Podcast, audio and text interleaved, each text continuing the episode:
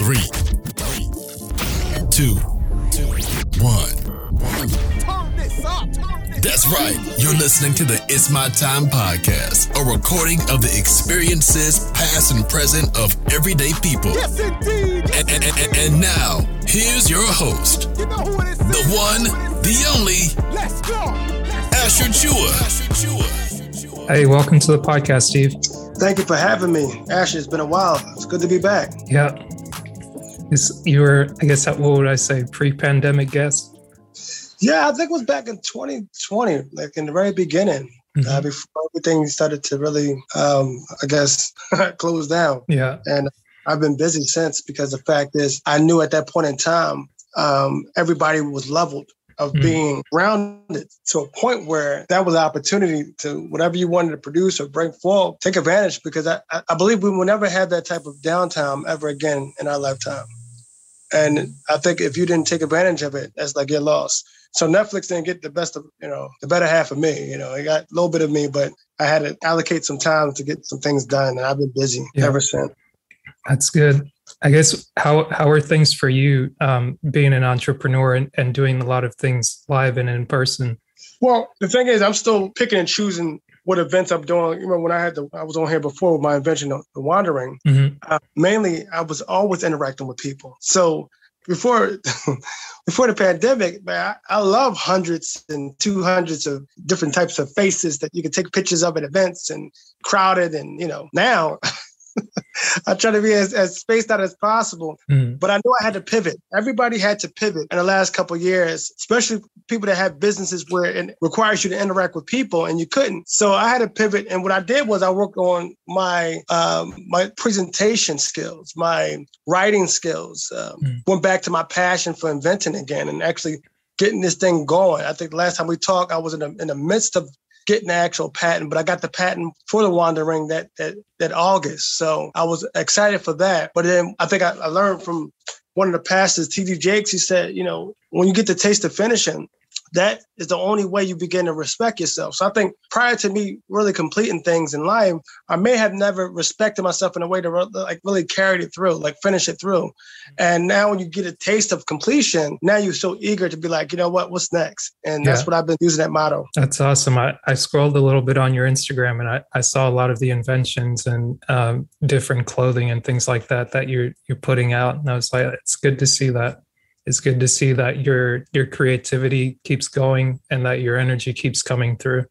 I think in life, most people got to understand. They got to ask themselves, what is their passion? You know, what what gets them going? Not the current job that they're in. And some people may love the job that they're in. Mhm. Mental stability. Uh, look at the world now. A lot of people's mindsets are very, very um, tainted because of hurt, pain, and maybe they could not, you know, have the opportunity to exercise their passion.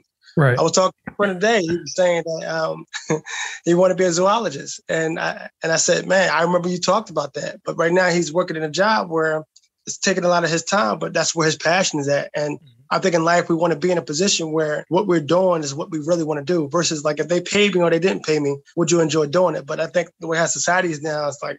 Well, if I don't get this amount of money, I won't do this work. But where's your passion? And that's the whole thing. I had to really get back to that basics of understanding my passion. Yeah.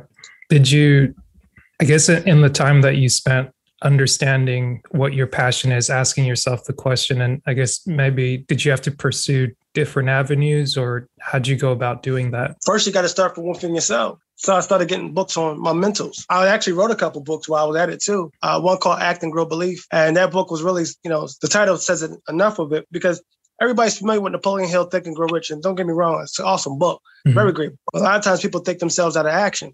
So when I put in my title, Act and Grow believe, that means, you know, you start to put forth the action even before the feeling comes. A lot of times people wait to feel like they want to do it. Half the time I don't feel like doing nothing. Yeah. But what I do act, and then what that happens is it, it allows your body to re- start to get into motion. And when your body starts to get into motion, then after a while, the things that you do, you start to believe in what you're doing, and you see the results, and you're like, oh, I want to keep on doing it. But if you just go off of thinking alone, you can think yourself out of a good plan, a bad plan, a good idea, the next move, and time doesn't wait for nobody. So you got to make the decision. All right, what I'm going to do. And it's a shot clock, you know, just like if we was playing basketball, 24 second, second shot clock. Either dribble, pass, or shoot. Most people hold on to the ball, and most people hold on to their thoughts. So I had to let I had to let everything go. And then also don't limit yourself. I didn't put no chain or no padlock of the creativity I had. I went from um, wandering, patent that to me, you know, coming out with a, um, I, had, I fell in 2019. I invented a, a hand massager for, for your neck and for your back mm-hmm. out of tennis balls because I, have have learned that tennis ball massages has a, a great um, effect on muscle knots. But mm-hmm. the, the, the, problem with that is that the tennis balls go all over the place. Yeah. So my whole concept was like, what can I create to house the balls to stay in one location that you can have full control of it? Mm-hmm. And that's what it came about. I think I was getting the oil change at Midas at the time. And yeah. talking about my, you know, out of nowhere, I said, I gotta, I gotta make this thing happen. So uh, so yeah, your creativity, your passion is one thing that you got to continue to keep keep going no matter what. Mm. And for anyone that doesn't know you or hasn't met you before, who do you say you are? Um, it's funny. I, was waiting for that question. I think I was listening to a couple of your previous podcasts, and I think you asked a couple people, and I think one of the answers, uh, one of the first, they said, "I am me," and I, that's not the first time I heard that. Mm-hmm. I heard that when I used to listen to um, the Success, Success Magazine CDs that come in with the with the actual magazine, and I remember the guy that is the owner of Success, he said that was his answer, I am me. Well, when I think about Steve the legacy, first of all, I think about um, a, a, ball of energy that that wants to harness all the power that God has given it, so that it doesn't benefit just himself, but the people around you. I, am like a beacon. I call myself a dynamo. I don't need anything charging me up. I charge people up. Mm. However, within that dynamo type of standpoint, you have to be around the environment where you can draw energy while you're producing energy to be able to attract. So I just think when it comes to me is that I'm a ball of energy that utilizes the source, which is, you know, God Almighty, to be able to allow myself to really extend and help inspire people to be what they was designed to be not what they thought or what they think, what they designed to be. Everybody's here for a reason. But a lot of times people don't tap into where they, you know, what they're supposed to be doing until it's last minute, or they never tap into it because they get so distracted. So um, I, I just want to be the example. I had to show up and be who I am because who I was looking for, I couldn't find. I'm gonna say that again. I had to show up and to be who I am as we speak today because the person I was looking to find, I couldn't find. Couldn't find that person. I couldn't find that inventor that can help me and put me into the ring. I couldn't find that person that was writing books and, and being able to bring them underneath his wing and, and teach me how to write books. I couldn't find that game developer, that board game that, that teach me how to design games. I had to become it. So I call myself that beacon, mm. that dynamo. Uh, that's you brought up two great points, but just to hit on the last one that you brought up, at what point did you realize that you had to become what it is you were seeking? When I couldn't find them, I was looking for that person. I think we all will want to have that mentor, mm-hmm. that one that will help you through, throughout the the, the trial and error of whatever you're trying to achieve in life. Sometimes they show up. Now, the whole saying they always said that when a student is ready, the teacher prepared. I've been ready mm-hmm. for a while, yeah. but I haven't been a teacher, right? And sometimes it gets discouraging because it's like you know you want that that uh, that mentor you want that and i'm not saying that they're not out there you know they all got price tags that come with them i mean the way how they package but just mm-hmm. the one that's looking for me but when I was looking for somebody for me, I couldn't find them. I had to figure out, all right, how am I going to do this? But same with the patent situation. You know, patent lawyers want 450 an hour just to talk. I didn't have that. They want 13,000 for a patent. I didn't have that. So what's the best thing I can do? Using skill sets from places and people I used to work for and me using those skill sets to help me get my own patent, breaking things down into manageable pieces. Most people don't break down things into manageable pieces. They see the big monumental thing. And then from right. there, you know what? I, I don't think I can do it. And they quit. Yeah. The the reason I ask that is is just for that very reason because a, a lot of times it, it feels I don't know if it if it comes with age or with the environment, but sometimes depending on on where you're at in life, some sometimes you sometimes it, it may feel like I really wish somebody would show up to help me do this. I really wish. And it's like you can stay having that conversation for a long time and it really doesn't do anything to benefit you. But unless you can get outside yourself for a moment or energize yourself to say, hey, okay, I'm not finding these people or the people that I see, I can't afford them or we just can't connect. But I've got to become what it is that I want. Like a, a, at times it, it feels like it's it can be difficult to make that that shift to say okay this is where i want to go it's not happening i've got to change and take the action necessary to become that or at least get closer to it than i am now no i feel you like for example actually personally do you know a game designer that creates board games i do not well i know you you know me yeah. See what I'm saying? Uh, do you know anybody personally that got a patent themselves? You. See, outside of that, and that's what I didn't have at arm's reach. You know, right. I knew of my kind, my people, of the ones from the past that have gotten patents. But a lot of times, and this is another thing when I told you about the Dynamo, mm-hmm. I not got my patent myself, but now I teach people how to get patents too, because that was the person I was looking for too. And my culture, my community, who's that person, that go-to person that, oh, if somebody look like me that's trying to get a patent for their idea, who to go to? The mm-hmm. only two options you have, and I know offhand, is either Davidson, that you go ahead and Google right now, or InventHelp, what you're going to see the advertising in no matter what. And those two companies been around for the longest of years. But I've been through that process where they get you started on the track for the race, mm. but they're not always be there at the finish line.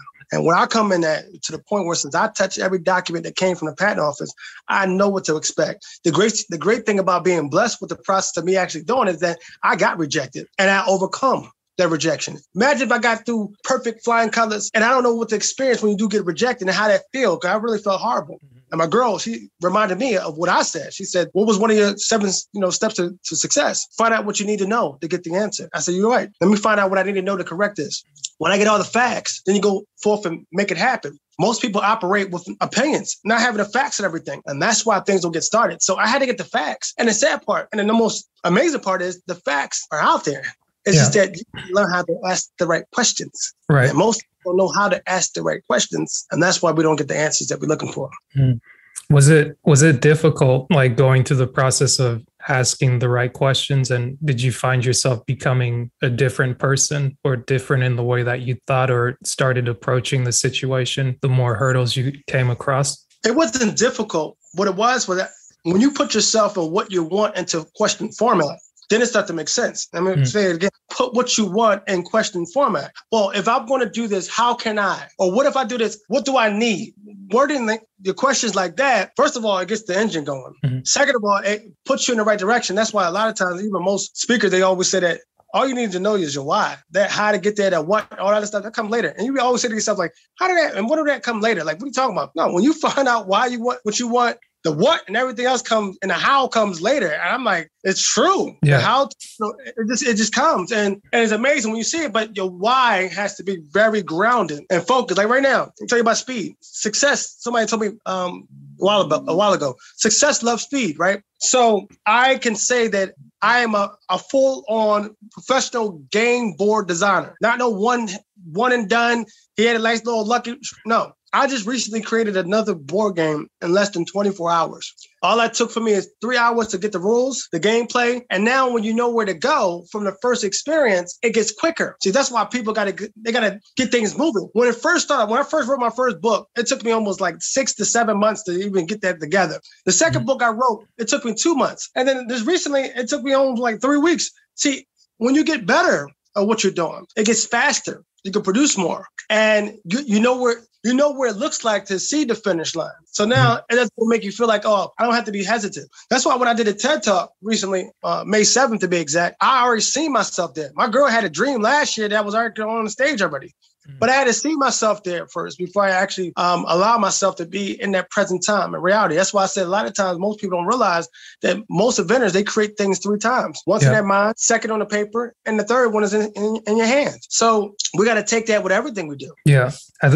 I, think it's great that you bring up the TED Talk because I remember in our first conversation just um, putting out the request and you responding. And I think one of the things that you'd said to me that stood out was you're always prepared, always ready, always working on having something to say, having whether it's an analogy, having a message to give, and it's being in that in uh, how do they say being in the lab, being mm-hmm. creating that in your mind first, and then afterwards, like making it making it more tangible when you live what you talk about, you always become it. Mm. I don't use scripts. On, that's the first time I did a script for the TED Talk because it's a structure of how you do your presentation on TED Talk. But once you get the structure down pat, you, I have to show the video if you didn't see it. Once you get the structure down pat, um, everything else flows. But before that's the first time me having to really recite. And I haven't recited anything since I think my eighth grade play when I played The Prince and Cinderella. Other than other than that, it's off the dome. You give me a topic, I do research on the actual information.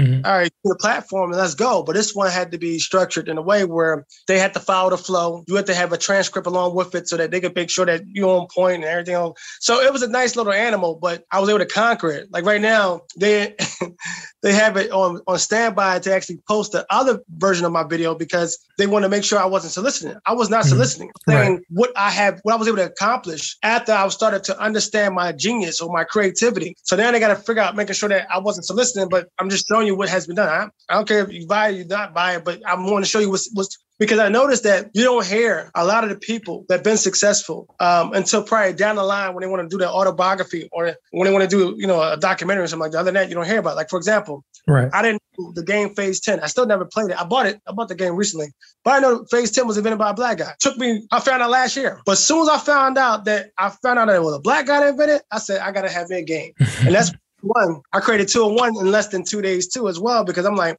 all right, when he he said that he looked at the success from Uno and he said, I got to compete with Uno because I've seen the success. Mm-hmm. So then he's number two in the country. I mean, number two in the world as far as card games. Uno number one. Number three is Skip-Bo. I'm trying to knock Skip-Bo off the off the map with the two and one mm-hmm. and try to go for the title too as well. But I like to see that it was us. Okay, I see somebody that looks similar to me. Yeah.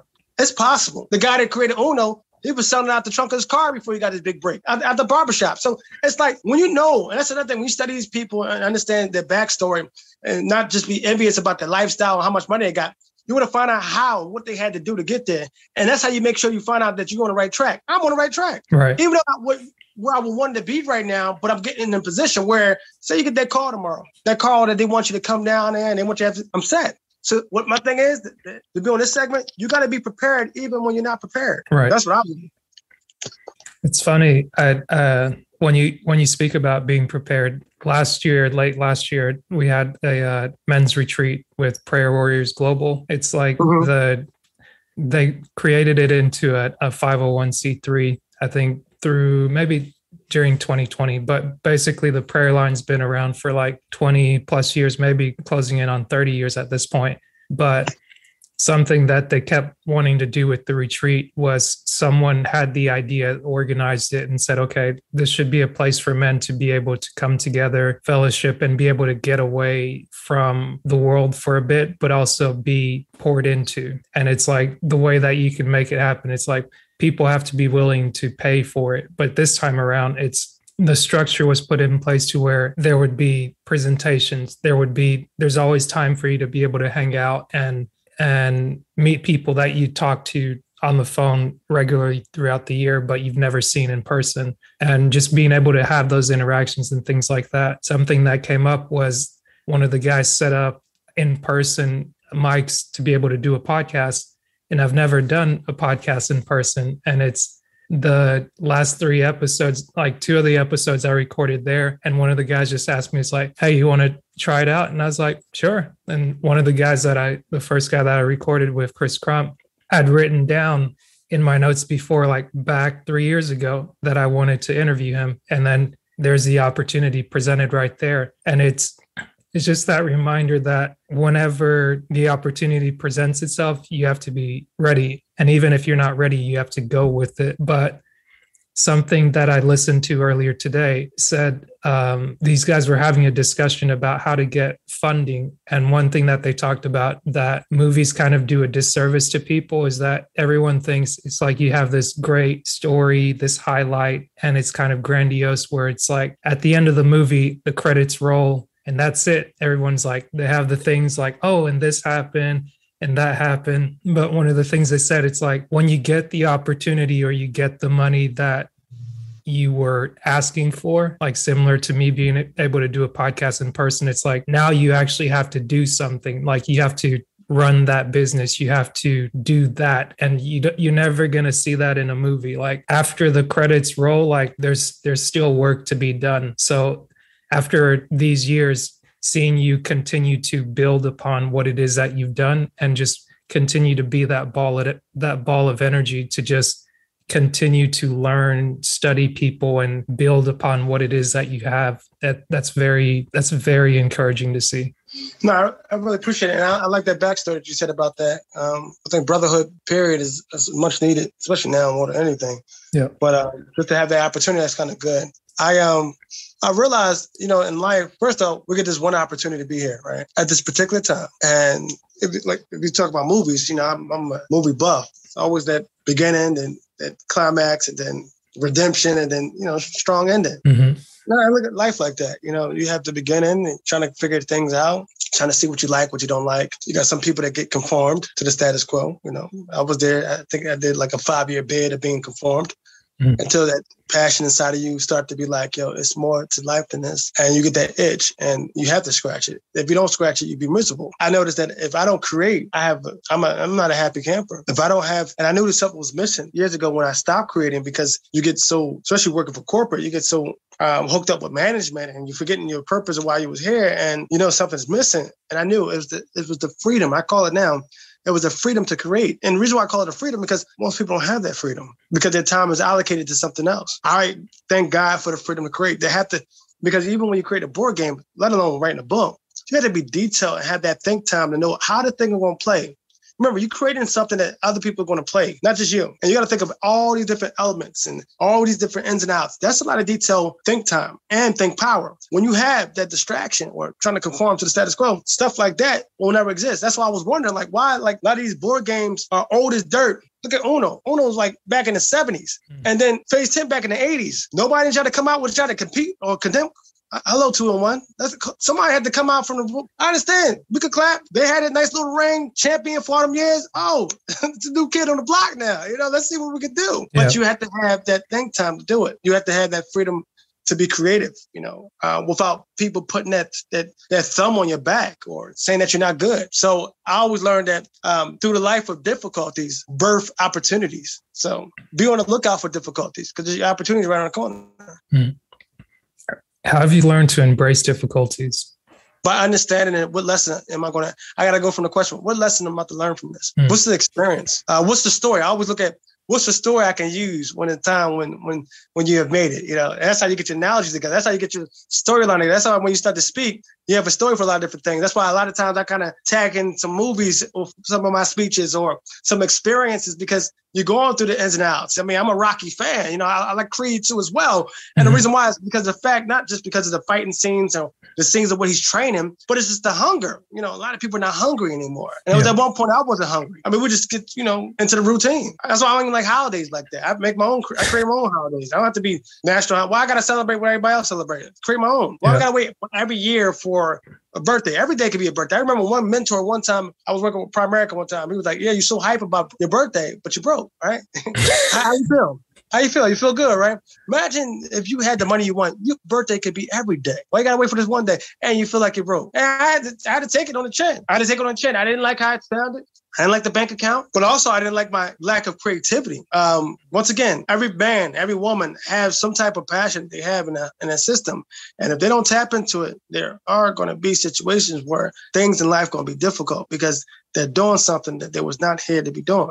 So the whole question is you got to find out what you're supposed to be doing. What is your passion? What do you give? Yeah. You know, and once you define that, then the first day of the new day of your new life will start to begin. I like that how do you how do you have fun with the work that you do? Um, whenever it's like you, you know you have the whenever you're going to create something you have the excitement phase or you have the aha moment like oh this would be a great idea. But then it's like you've got to kind of you've got to do the research phase and then you've got you have to actually like trial do the trial and error and be like okay this is working this is working this is not good or like oh man okay i've got to start all over or like this didn't work Let's do it again. You know, do the thing what I, what I love about it is that when you sit back and see the growth, like for example, when two and one first came out, the logo looked like this, and I thought it was the best thing since like prayer. I'm like, man, I'm ready. This is logo. This is what we're gonna do. Yeah. Then I say, you know what? I'm gonna try to get the logo a little bit better. Have it like that. Mm. I think I'm cool. I think I'm satisfied. I think I'm content. Yeah. You want to be the best, you got to keep on growing yourself. So now I said, this is going to be the card. This is how we're going to do it. We're going to do it this way. The journey it's always. Why do you think they call it the pursuit to happiness? They didn't say that when you get obtain. It's the pursuit, the journey of, of working towards it. when I had to come up with the formula and the process of how to install tennis balls without them losing air pressure mm. to one of these racks, that took trying to. I murdered a whole lot of tennis balls that first day. A lot of them died. They, they couldn't. They, couldn't stand it, and we all had a funeral and everything for them. But I tell you, after the, the I think the 15th ball I killed, I finally got it. So it's a pursuit. And then also people ain't gonna gravitate right away. And this is what you learn. You got the early adopters. Mm. No, first you got the you got the innovators. Then you got the early adopters. Then you got the rest of the people. And the early adopters, they see things coming. Like, like for example, we missed that NFT wave. We we we toe dipping. You know, people jump full force in that thing. Now a lot of scandals going on with that. So another story for another day. But anyway, when it first came out, it was like, wait, what is this thing? You know what I'm saying? Like, but the people that was like early adopters gravitate to it. They're like, yo, I'm jumping here for, and they made it. They made their money. Mm-hmm. Same thing with life. What you're trying to do in life. You know, are you going to toe dip or are you going to jump here first? The benefit of jumping in heads first versus toe dipping is that you keep on putting your toe in that water, your toe gonna keep getting cold. But when you dump your whole body in that water, the body temperature, your body starts to regulate with the water. So now you're okay, you're okay. But you got to jump all the way in. You can't just put half the body in. You're still gonna be good. You know how you get in in a, in a you're like, oh, get your yeah. body in that thing. Even getting in a cold shower. Yeah, just get in there. And now look, now they got studies saying, oh, cold showers uh, helps really regulates the, the nerves of the body now. Oh wow! Like man, they had to do that before they somebody invented um, a, a hot water tank, right? So we've been we've been using cold showers forever. But yeah, I um I think the journey, the pursuit, is one of the most rewarding things that you can't really put a price to. I like that. What was the what was the the um, TEDx experience like for you? It was surreal uh, what I had to do first, and nobody, there was no other speakers that was doing this, right? Everybody was going in other rooms. Why are they going in other rooms practicing? Shouldn't you be practicing on the stage? We had we didn't even get a chance to be on the stage. We would, we did Zoom calls for practice and rehearsals for like a month. Mm. So the first time we saw the stage was the same day that we was going to get on stage. So you mm. mean to tell me I'm not going to take advantage of that? Showtime is at 11, right? Mm. We did at nine o'clock. Everybody practicing in all these different rooms. You're not doing a performance in them other rooms. You got to do it. So what I did was I, I, act out my walk to the stage. I act out my position of where I'm going to be at. I, I, everything that you've seen on the video, if I showed you the video, I did that four or five times before I actually did it because I'm visual. Now, don't get me wrong. I love my other people that did the thing, but they was not as comfortable. Mm. They was not com- they didn't get the feel. I felt the, the red dot, the carpet feel of my, my, my foot on the red dot. I had to feel that. The placement where I stood at, the way I had my arms, um, my walk, my stroll mm-hmm. had to mm-hmm. be confident. If I, if I would have walked on that, that that platform with um, a stroll that was not confident, my whole speech would be all knocked out. I had to go in there like I own the stage. If you don't do that, what you do in life, world going to eat you up. Fear going to eat you up. I said in my last interview, I said when fear comes, you better show your plan, but you better have a plan to show the fear. If you don't have a plan for the fear, the fear going to eat you up. No matter what you say, gotta have a plan because the fear going to tell you, oh, what, what if it don't work? And your plan, you're gonna know it's gonna work because I had no plan B. It has to work where it has to work. Hmm. That's it. I'd say just say that say the last part about fear one more time, but a little when slower. Fear, when fear comes, when it comes inside your system, and it's going to always come, you got to be prepared. A lot of people are not prepared when fear comes, and that's why they go by the wayside. So in order to combat fear, you show them your plan. You have the plan and show fear the plan. They got to get out the way. Fear has to mm. move because he knows exactly what he's trying to do. I can't come at him that way. I may come to another way, but even the other way going to be protected. Why? Because the plan has it. That's why in my seven steps to goal setting, step three is list the obstacles and adversities that you have to face. If you already know offhand what you have to face for the obstacles and adversity, then what are you what are you fearful for? You already have it mapped out already. It, it, should be one of them things when it comes, like, I knew it. So, oh, came a little earlier than expected, but I know exactly how to handle that. That versus, oh my gosh, what, what, what to do now? Yeah.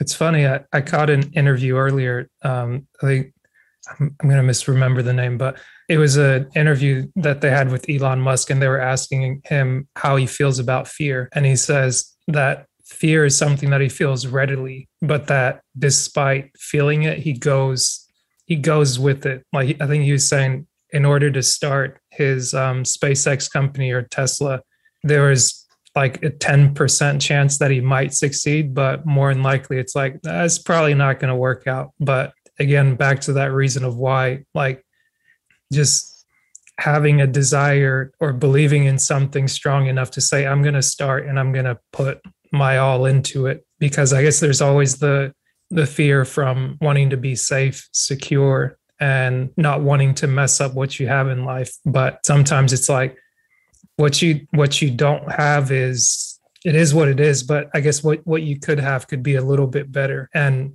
if you're not fearful of it, maybe you shouldn't bother with it.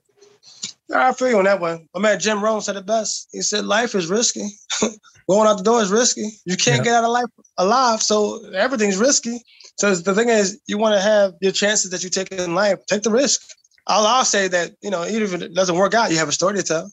Add to your stories. You want to be a story of, you know, always say you want to be a storyteller. Yeah. And if you don't have any story to tell, that means you're not doing enough work. I'm gonna say it again.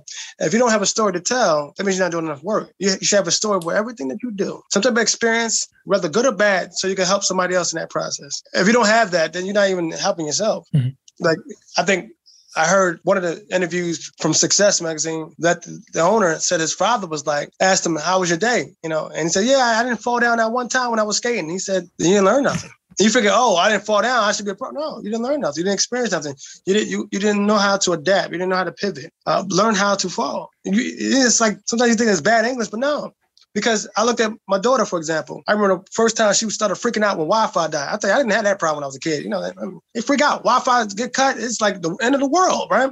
So yeah. I said, you know, Layla, I'm gonna teach you how to troubleshoot first. She didn't know what that meant. Before you tap me, I want you to do this, this, and this. And if it still doesn't work after that, then come get me. She didn't ever tap me. Why? Because I told her how to troubleshoot, overcome that. Versus, oh, it's broke. You know, babies, you can't tell them nothing. That thing's not working. They just throw down. They, they throw that whole, break that whole thing up. You can't tell them because they have impatient. We have that microwavable um, type of success of what we want in life. And I learned through the hard way.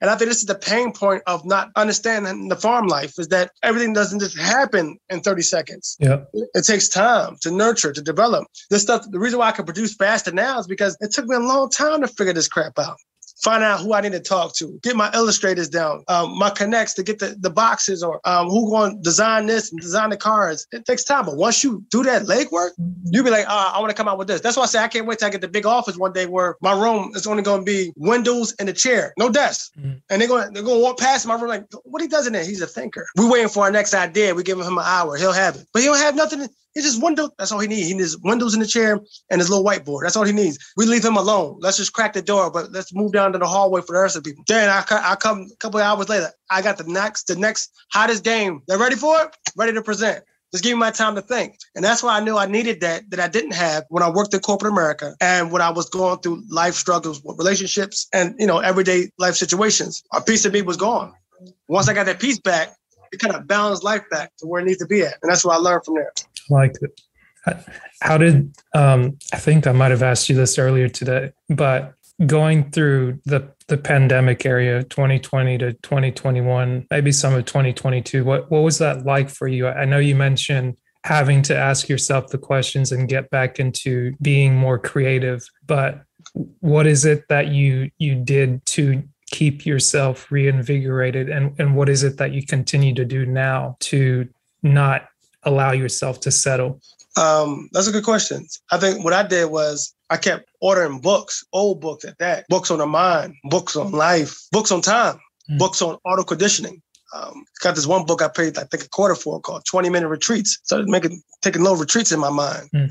And the luxury of that was that when you take these retreats, these thoughts came to my head and gravitate when I first um, realized everything was shutting down during the pandemic, I was in the bathroom and someone just said, they're going to need some masks, man. What if I could find somewhere I could start selling the masks? I designed the website in, in less than an hour, taking orders, it was so quick. But it's like you had to be in that that that, that hunger position. A lot of people right. wasn't hungry. Um, you got to always be hungry. Um, you never be content. You be satisfied to the point mm-hmm. where, all right, cool. Like for example, when I got the patent in the mail, that same feeling I got when it came in the mail, I had that feeling already before I even got the patent. So I said to myself, Dad, I was waiting for some type of more of a hoorah. And I said, no, you already had that feeling before you even had the, the physical version in your hand because you already claimed that you was going to have it in your mind. So why would you expect a different feeling or emotion because now you see it on paper? You already believed that you had it before you had it. So I said to myself, on everything I do, I'm believing I have the success before I have it. Now you want to enjoy it, don't get me wrong, but you don't want to stay there. You always want to know that somebody else is competing, trying to be better. Somebody else is trying to go out there. Like for example, I want a TAGIE Award now. I found out what a TAGIE Award.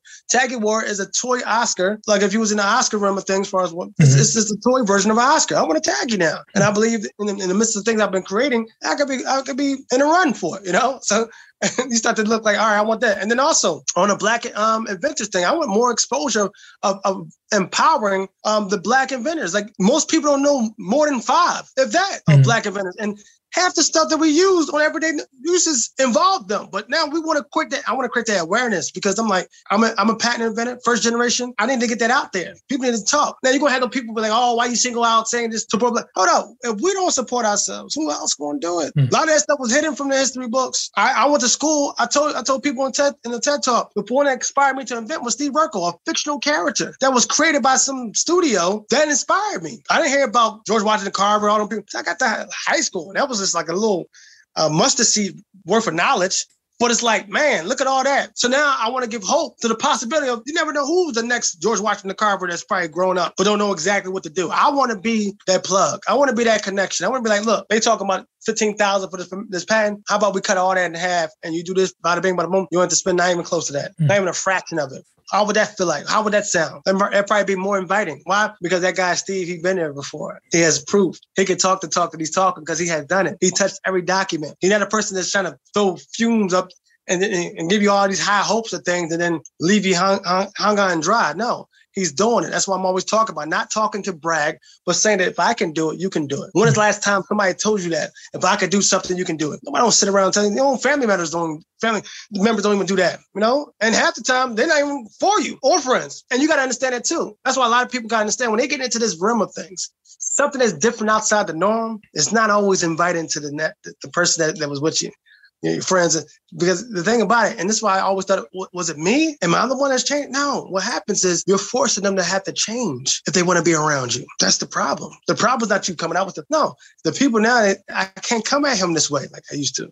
I have to change, and I don't feel like changing. So then what we're going to do is we're going to say, man, you changed. Yeah, I did. I did change. I got better. And I, I'm on an express train that has no stops. Either you catch up and jump on the back of it and, and, hold on for dear life, let's go. But it's not a local train. This is express train. The train is moving. Can't wait for you. I'm sorry. I was but, there before. Yeah. I was the local train station at one point. Come on, man, do this, man. Yo, you do this, you have some people have it, some people don't. And what I mean by that, some people have the hunger and some people don't. I'm not saying they don't have the passion. Everybody mm-hmm. got passion for something, but a lot of people don't have hunger. Mm-hmm. That's the difference. What what's your experience been like working with being being able to work with people that have the passion and the hunger and willingness to get it done and you being in a position to say okay here's what i've done. Here's how you can do it. They actually listen to you and follow through and on what they say they want to do. Well i'm glad it's a good question you asked asha. I'm still waiting for those type people what i get a lot of times is people that have this is i get more pictures of them trying to sell me the ideas to anything. Mm. You got a lot of people that don't want to do legwork. They got a lot of people that just like, oh, I got this idea. I only take 40%, you can have 60. So I can do all the work. Are you serious? Yo, I and I said to myself, I'm like, man, I got two companies that will probably will love to take all your money for that. Davidson and InventHelp. Let them do that. But I'm for the person that trying to figure out how to do this thing. I can hold your hand, but I can't do everything for you. Mm. And God is going to send those people. Right now, it's like, guys, like, look, get your stuff out there. Steve, work as much as you can, build as much as you can, right? Because one thing I learned best from one of the guys, my name is Nehemiah Davis, he said, the great thing about when you create something digital or tangible is that you do it one time and get paid on it forever. When the last time you thought about that? You know, if you work at a nine to five job, in order to get that same check that you got the previous week, you got to put forth the same amount of hours. I took me what? How many hours to create the two in one game? I sell one for what? Oh, sorry about that.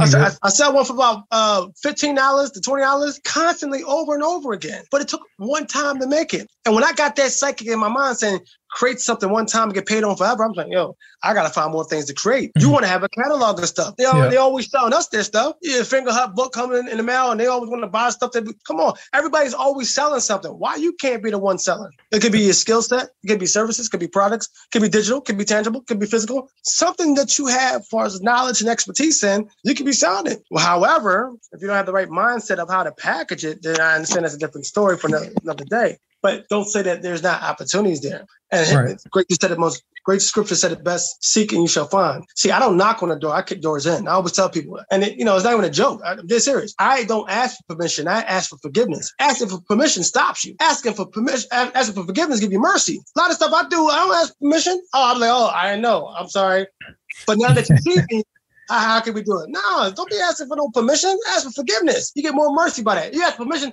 Can I, can I do it? No, you can't do it. You're like, oh, versus I did it. Why you do that? Oh, I, I thought if I could do it. Oh, wait, what you do again? I'm glad you asked. And then you go, no, come on. See, come on.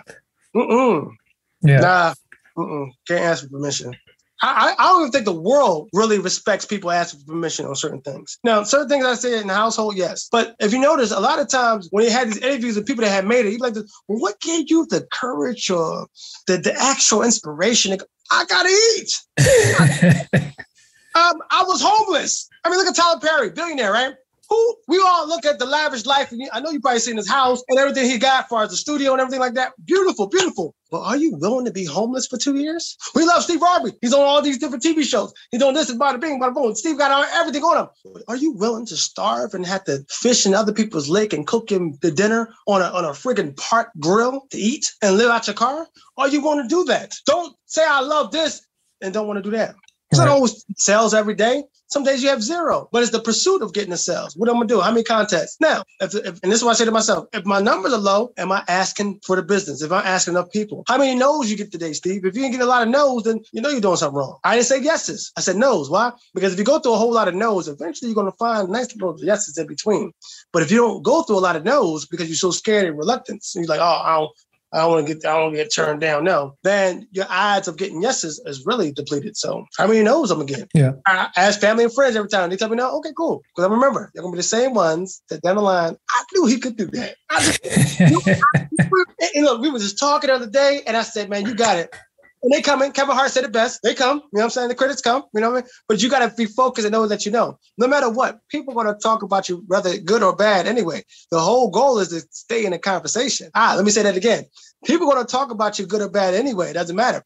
The whole goal is to stay in the conversation. And you know why? You always want to be relevant. The day that you're not relevant is the day that, hey, he ain't doing enough. When you're doing enough, that's when I heard that spotlight, spotlight. When you ain't doing enough, they ain't worrying about you. The light ain't coming your way. Like you ain't even doing nothing. Yeah, I want to do something, not to, to be hated on, but to do something like that. He always another book. I had a guy, yeah. producer one of the news stations here. I went on and I presented my game back in 2021, uh, Dictionary Daddy, and that you know that was great thing. Built it with my, my daughter. But it, when I came out my, my recent game before this other game, he's like, another game? Leave. If I'm not producing, something wrong. You got to check on me. If I'm yeah. not producing, you got to be like, Steve, you, everything okay? Because I see you're not producing anything. Yeah, right now, everything's okay. The day you see I'm not creating anymore, something wrong. You better go tap me. Yo, something wrong. I think what what's powerful that you said about producing and something that it, it's something that you have to keep on doing because it, it's it's it can be misleading whenever you you want to get to where okay you're in a place of discomfort you want to be more comfortable. Like if you're homeless you want to not be homeless but it's that having that continual pursuit i think some people might miss that in the fact that when you're you're pursuing something if someone's creative if they wrote one book it's like somebody would be like oh another book? Another thing? And it's it's not that some people would be like oh they'll use a broad stroke term to be like oh this person's just a capitalist. They're just they just want the money. It's like yeah some some people want the money but in all reality it's a way of life. Like if you don't take a shower every day or regularly throughout the week like that has a negative effect if you don't take care of yourself if you don't eat regularly if you don't drink water if you don't breathe that has a negative effect. So the things that um, people create the things that people pursue the things that people produce like there's a reason why there's hundreds and hundreds of things. Sometimes people will say, like, oh, like this over consumerism, there's way too many things. You should just stick to like a couple of things. And it's like, I think there is a truth to that for myself trying trying to be a minimalist. But speaking with you, I can appreciate now like the mentality that comes with I want to create because this is a way of life for me. This is something that feeds me because then it's not just, oh, this person's just greedy. So I'm just going to write them off. Oh, they just want, they just want my money. It's like, okay, well, can you, can, could I say that I don't want money? Could I say that I don't want attention? Could I say that there's nothing positive about that? It's like, if, if you're constantly looking for the negative, you're going to find it. If you're constantly looking for something to be offended about or amused about, like you're going to find humor or something. You, you can find the good or bad in anything. And I, I think that's just a beautiful thing to glean from from what you were just saying about just the need to produce like that's where the light would come on you good or bad but it's like hey like something's going on here like the past month or so, it's gone from one thing in the news cycle. It went from, okay, we have a war going on to there's this celebrity trial going on to atrocities going on. And then back back to the celebrity trial. But I was like, a part of me was like, hey, I have the option not to watch and not to pay attention, but it's there's something out there going on. And I'm I'm only bothered by it if I take away time from what I'm supposed to be doing or what it is that I enjoy doing. And I'm just gonna put my attention here. Oh, why are they showing us this? It's like, who's they? Like nobody's showing you like nobody's coming opening my eyelids and saying like look you have to pay attention to this. But then it just put back in my mind the challenge of saying hey if it's getting out of the house on the weekend and or if it's staying in the house and recording with you it's like do something that's going to make you productive make you happy in a sense to where maybe you've got to struggle a little bit through it, but just do something to where when you go back to work on Monday and you're cutting up with um, your coworkers, it's not just like, ah, I did nothing. I just sat, did nothing. Every weekend's exactly the same because then it's like, for me at least, it, it it can become bothersome to where it's if I wanted to do nothing and I did nothing, I'm fine with that. But when I keep retelling the same story that I don't enjoy telling, that becomes a problem. No, I feel you on that one. Um, so this year marks 20 years since I graduated from high school, right? You can ask me this question Does it feel like 20 years? No, it doesn't feel like 20 years because I don't have 20 years worth of memories to have to fulfill me on that one. It's sporadic most of my impactful memories that I have, I would say that was effective and made me feel good. Could say the same thing. It's the year 2019. Um, that's the year I created Wandering. That's the year I did a whole lot of events and venues. That was the year I served a lot of people. I got more impact from serving. Remember, service to the many will lead you to greatness. People want to be great, but people don't want to serve. So I don't, I'm like a minimalist towards anything I buy or anything my girl buys me it has to be personalized. I don't buy nothing that's like retail everything's personalized, you know. If it's a bracelet I'm wearing, necklace, personalized. I only wear crystals, tell you the truth. But other than that, I don't buy a lot of different things because I create everything. That's why it's hard for you know me to nobody can buy me nothing. The best thing they can actually do is buy something that's personable that came from them because I'm not into that. You know, that's not my thing. But I love to create for people and I love to be an inspiration to people. So they could be like, oh, if he can do it, I could do it too. Somebody has to do it. Somebody has to be that one. Like I asked you before. You know besides me, any inventors? I mean, offhand, any good game board designers offhand? Um, it's a whole lot of authors now. Everybody, I mean, they, you find authors dime a dozen now. Yeah. But now, let me tackle into something else that's going to take you to do more thinking. I'm not saying that it doesn't take a lot of thinking to write, but it's kind of easier to come out with a book than coming out with games and stuff like that or inventions because it's more I'm not saying that anything is better, but it's more detail oriented. A lot of things, a lot of moving parts. But it's, you know, once you get it done, it's it's always uh, a breath of fresh air, and then you're able to teach, and that's the whole goal. Yeah, somebody else, not store all the information. Remember, education is to draw out of knowledge. It's to draw, not to keep information inside. To draw out so that you can pour, pour into somebody else. Hmm. I like that. I um, I want to speak more about the, the game because when when you mentioned like actually creating a game, I'm, I'm curious what that experience was like for you. Because when I think about it, you, you mentioned it earlier, there are staple games that they've been around for a long time, but just that the the ability, I don't I don't know if you'd call it the stickiness of it or just like games like Monopoly and like the evolution of Monopoly some people know it and other people don't, but called Cash Flow by Robert Kiyosaki, being mm-hmm. like, okay, here's how you you go from working with money, you're buying hotels and buildings, and then it's like, okay, now let's raise the stakes up a little bit. Let's do instead of just hotels, railroads, and this, like here's stocks, here's taxes, here's childcare, here's different things. Okay, like let's put that up. So like how did you how did you get into the game development to say hey i want to create a board game and like what what was the the motivation or the challenge that you were trying to accomplish? Never on the radar until one saturday morning. My daughter was asking me all these questions. And you know kids always ask questions. They ask you questions to death. And i kept getting answers to it. And she called me dictionary daddy. That name just stood out I said that could be a that could be a board game. I could see that being a board game. So the question is, well, how, what what is the what is the motive? What, what's the purpose of having this game? Um, how can you teach kids and how can they have fun at the same time? So you look at different ideas, what's out there, and then you try to put your twist on it. So I said, well, we could keep it like a situation where they are sneaking to go play video games, but in the meantime, there's different things that they have to go through through the through, through the board to experience in order to get there. Uh, Daddy is a person that he's he's all business. He's about reading. So if you get caught by him, you got to sit with him. You got to read, and until it's your next turn. So we, my daughter and I, we just started drafting out the different images, things like that. I had an illustrator that was on standby that was just waiting for the idea to be just pitched to him so he could draw for me. And that's the good thing too, as well. When you have your team, that can that makes things go faster too. I could come up with ideas. I'm like, I, want this, I want that, and then they come back with it. Oh, that's what I'm looking for. But another thing, what I learned too, and my daughter even said it, I don't communicate with a lot of people on my team through voice. It's all about texting back and forth. And a lot of them not even from the country. They're from different, you know, different countries. But you had to be an avid um, communicator to communicate ideally in detail of what you want. So it won't be no back and forth like, oh, no, I didn't want that. No, I, so we had to write everything down, the rules, write down what happens when what uh, when they do this. I had to create like a sample spinner and look at the odds. How many, like, what's the odds of them picking this side? Is it 50 50? Is it 75 25? So it's a lot of different things that you had to really work in moving parts before you get a finished product.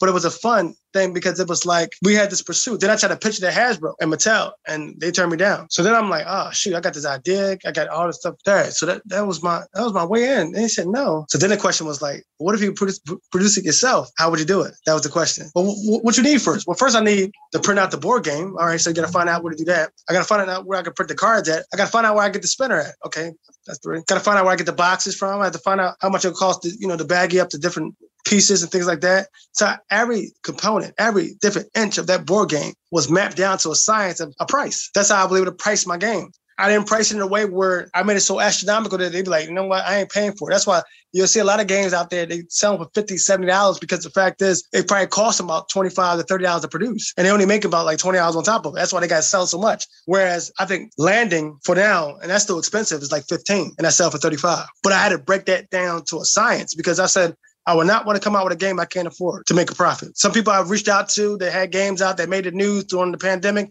And I reached out to them by email and they was like, yeah, we're not making, we're not making any money, but it's it's good publicity be in the news. I'm like, not making no money because the cost of them to produce is the same price that they selling it for. Yeah. So it's like, all right, what are you gonna do for that?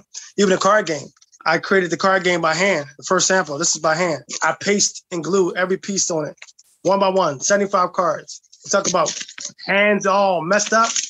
I got tired of that. I said, this is crazy, right?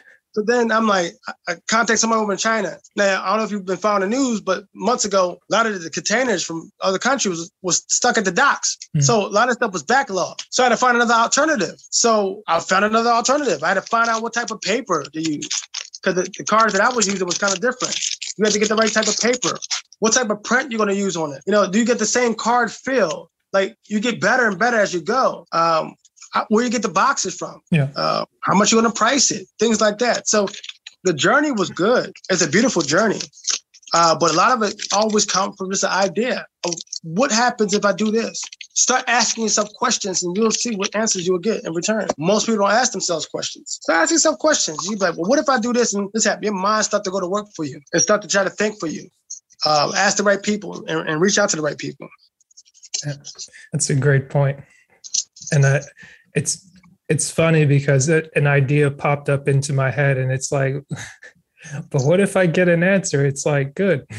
If you're if you're not comfortable with the answer it's like maybe just do it anyways. Like just just try it. Like just try it. you're not gonna die it. like if it's if it's something that might be threatening your life ask again. Maybe you'll get a better response. Yeah i mean like i'm not jumping on no planes and doing no jump. Will smith can have that. I don't need that. That i don't need that type of thrill to prove anything wrong. But me i'm like this like what's the worst that can happen? You learn a lesson. Yeah. You go through experience. You may can help somebody. What's the best thing that can happen? It may hit. It may be that one idea that just took you to millions. Yeah uh, I think that's a that's a great not just a great idea, but also a, a, great tool to ask the question, but also take the time to write it out physically, like you said, working on the cards, like physically pasting them together and be like, okay, oh, what is this like? And then it's like you got to the point you're like, okay, this isn't gonna work. So like, this is I still want to do it. This, this right here, But it, but I had to. It's one thing when you think in your head, but I had to feel and touch it. So the closest you could do is let me just cut them out and put them on a card and let's play the game. Yeah. Let's see if the game actually works. Right. Because it may work good in your head, but does it really work on gameplay? And I remember in the book, the guy that wrote, you know, the guy that came out with Phase 10, he came out with a book. And I remember one part he said, they had to play it out to make sure that it made sense. And then his family members was like giving him tips and stuff like that. So I said, well, I want this to be the ultimate um, card matching game, but it has a twist to it. It's 2 mm-hmm. ways to win this game. And I want a fast pace. I want it razzle dazzle, and I want it to go to distance. Those are the things that I want. Now let's mm-hmm. put it together. And that's when I put it everything together. I'm like, oh, this thing could get Uno some competition, man. This, this thing, and it gets competitive. Like me and my girl, like she she up like five games to two on me right now, and, and she be making me mad because I created the game. You know what I'm saying? She be beating me. So, but it, it gets you it gets you going. That's what I love yeah. about two and one. It sounds like you're getting ready to compete with Uno and Spades. It's like those those are the main two games that I always hear. It's yeah, like, this, I, I will say this is up there because like each person gets six cards. You can match out on it, and matching out means you can win. You mm-hmm. can match out on the first hand before everybody even starts playing their hand. Mm-hmm. Or you could go to the distance and go through the whole deck. And in a way, and I had to create that. See, look, and when you're creating games, you gotta look at all the what ifs. So I said, what if you go through the whole deck of cards? How can you determine the, uh, the, the, winner? Well, I call it sudden, sudden death. So if you go through the whole deck of cards, the last person with the most most matches wins that that, that game. Mm-hmm. But then you got other areas where you can discard out and win too. You can match out, you can discard out, you can routine wild card out. Man, there's a lot of ways you can get out of this thing, but it's like strategies. It makes you, you know, sharp and a little bit different. You know, not the color stacks of the Uno or the number stacks of the Uno. You mm-hmm. don't do it like that, but it's a nice little twist. Uh, phase 10, I don't know if you ever played, but it's 10 phases to win the game. I ain't got all mm-hmm. day for that, but some people do. Right. You got to play every stage and every phase. But once again, can't come at the numbers, number two in the, in the world. So somebody doing something right. Yeah. I like that. I guess where can people find um, get a hold of your game and just get in touch with you if they want to connect or just be able to hear more from you? Uh, SteveTheLegacy.com. Once again, SteveTheLegacy.com. Uh, Steve.co on IG and Steve the Legacy on Facebook mm. and SteveTheLegacy.co on TikTok. Awesome. And one last question I have for you is Are you still who you say you are? I'm just now meeting myself. Mm. I've been waiting for him for the last 10 years. So before who I said I was, I didn't know who I was. I just knew something was more. I'm just now meeting myself now and seeing the capabilities and I mean actually can see what he's what he's made of. People don't know what you're made of until you get put to the test, the test of life. Yeah. That's a beautiful story. Thank you for the time, Steve. Thank you for the opportunity, sir. You're very welcome.